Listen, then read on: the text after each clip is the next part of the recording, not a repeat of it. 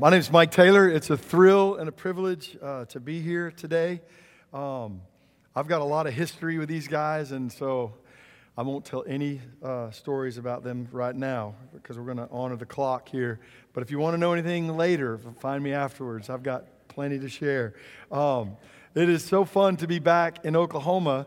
Uh, three of my four kids were born in Oklahoma, one in Tulsa and two in Oklahoma City and Moore area.